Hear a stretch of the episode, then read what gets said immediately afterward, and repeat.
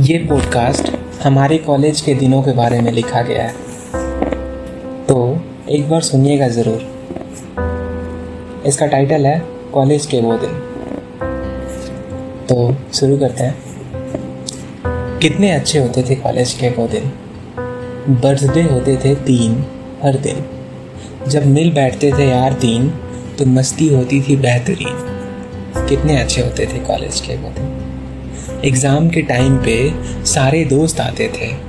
रात के ढाई बजे भी हॉस्टल जगमगाते थे। ना सुर हो, ना ताल, फिर भोजपुरी गाने से अपनी भूख मिटाते थे।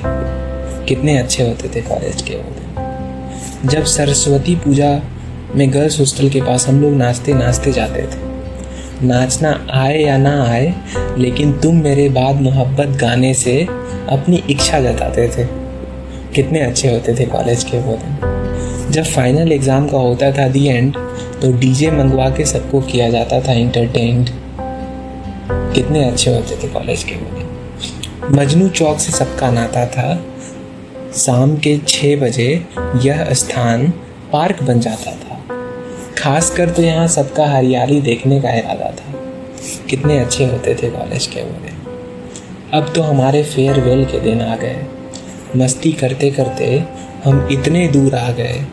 जल्द ही हम सबको अपनी मंजिलें मिलेगी।